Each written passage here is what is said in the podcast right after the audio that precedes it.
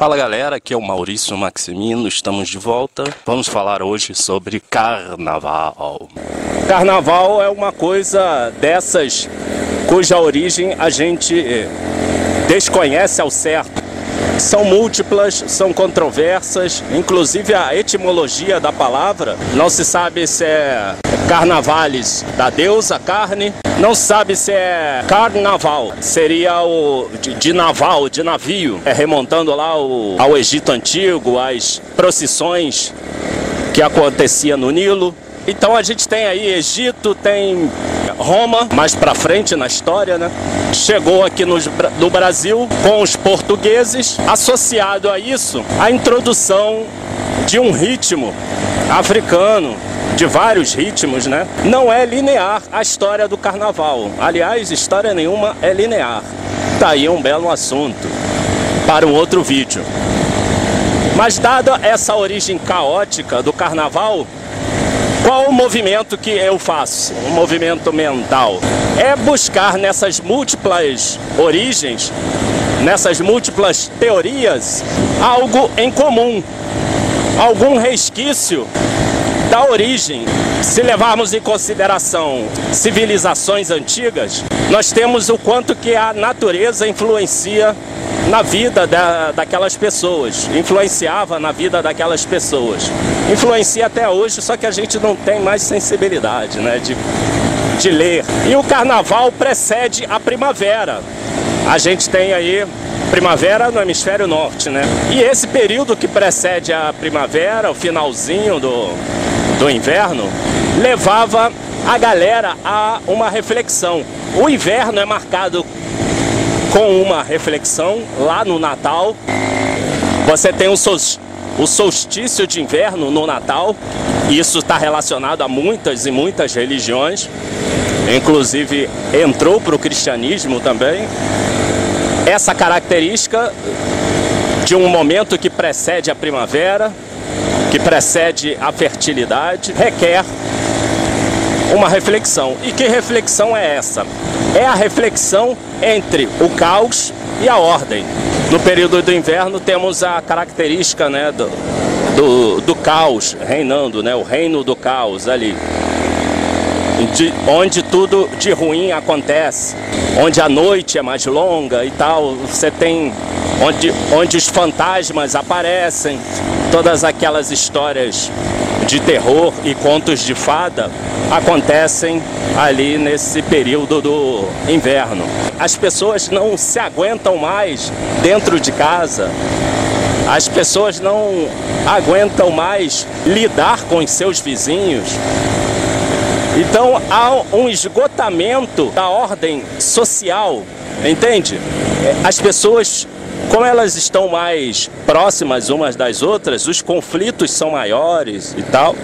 O período do carnaval, né, e a, entenda aí o período que precede a primavera, me parece, dada as múltiplas origens, que alguma sociedade que criou três dias de licença, dias para botar para fora no sentido de catarse, não estou dizendo que eles pensavam a catarse. E toda a ordem social era mudada, ou então mascarada, ou então fantasiada. Foi criado esses três dias de licença para a instituição do caos. As pessoas se inclinavam para a bestialidade, como diz a professora Lucelena Galvão. O bestial vinha à tona. Então esse refrear dos corpos era liberado durante o período. Há várias festas e celebrações para que isso acontecesse de modo institucionalizado. Então você sai de casa, vai para a rua, mas vai para a rua como um bestial, descumprindo a ordem vigente e as outras pessoas que lá estão também. Algumas cidades, por exemplo, dava a coroa do rei para algum idiota da cidade que hoje a gente tem lá a entrega das, das chaves da cidade para o rei Momo. A cidade fica sob as ordens desse maluco.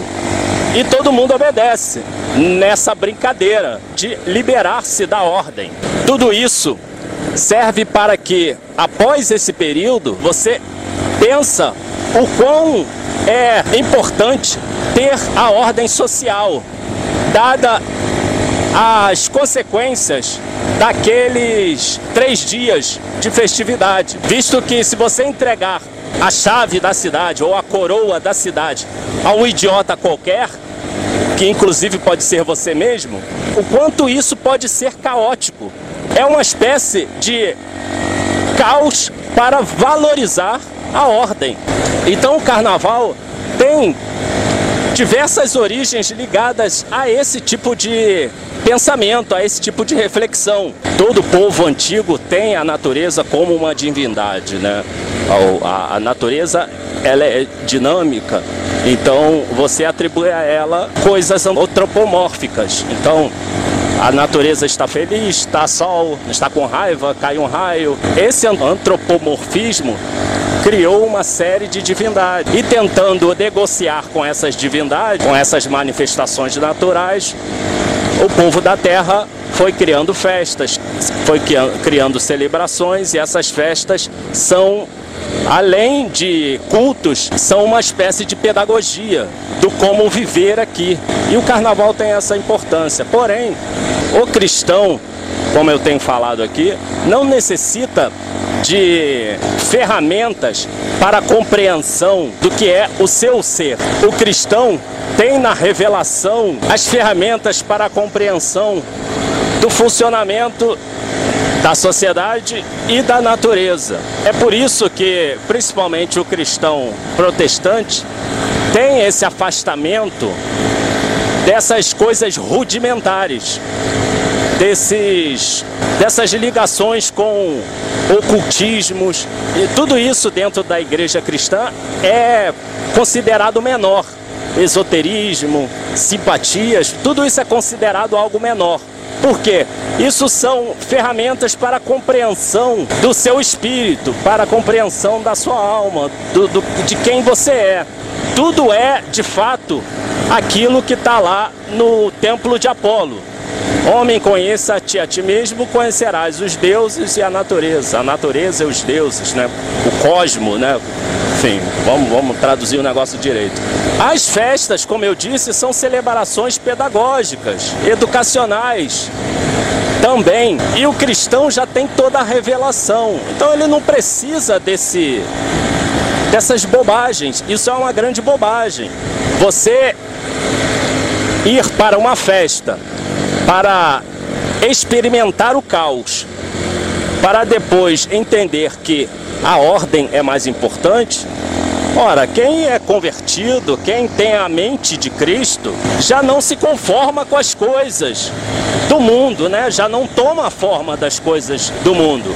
Então não precisa desses subterfúgios para para pensar, para refletir.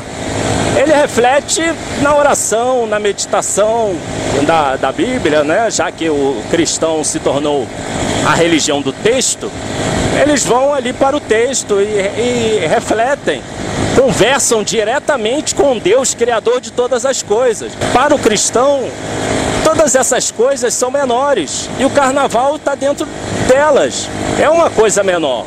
A gente não precisa de é, historinhas, contos de fada, é, mitologias, né? A mitologia é tratada como menor dentro do, do, do, cristianismo, apesar de a sua origem ser mitológica também, mas aí a gente entra no esquecimento lá do, do Nietzsche. Mas tirando isso, as doutrinas cristãs têm um afastamento dessas coisas, que essas coisas são rudimentares, são de sociedades antigas, como eu venho falando aqui. E aí, ver um cristão ou alguém que se diz cristão participando desses, dessas coisas não é vergonhoso pela moral, pelo pudor em relação à maturidade humana. É uma festa de juventude, é uma festa de um período que o cristão já deixou de lado. Nós já não fazemos coisas de menino, como diz o Paulo. É triste porque não conhecem a origem da festa, estão querendo mais é a bestialidade. E o carnaval é um momento de reflexão para deixarmos essa bestialidade, para entendermos que a bestialidade não leva a nada. Mas aí você tem uma pessoa que tem todas as ferramentas para vencer a bestialidade e isso traz o, o bem, comum, isso traz o bem viver da sociedade e a pessoa joga tudo isso fora e diz: Eu sou uma besta.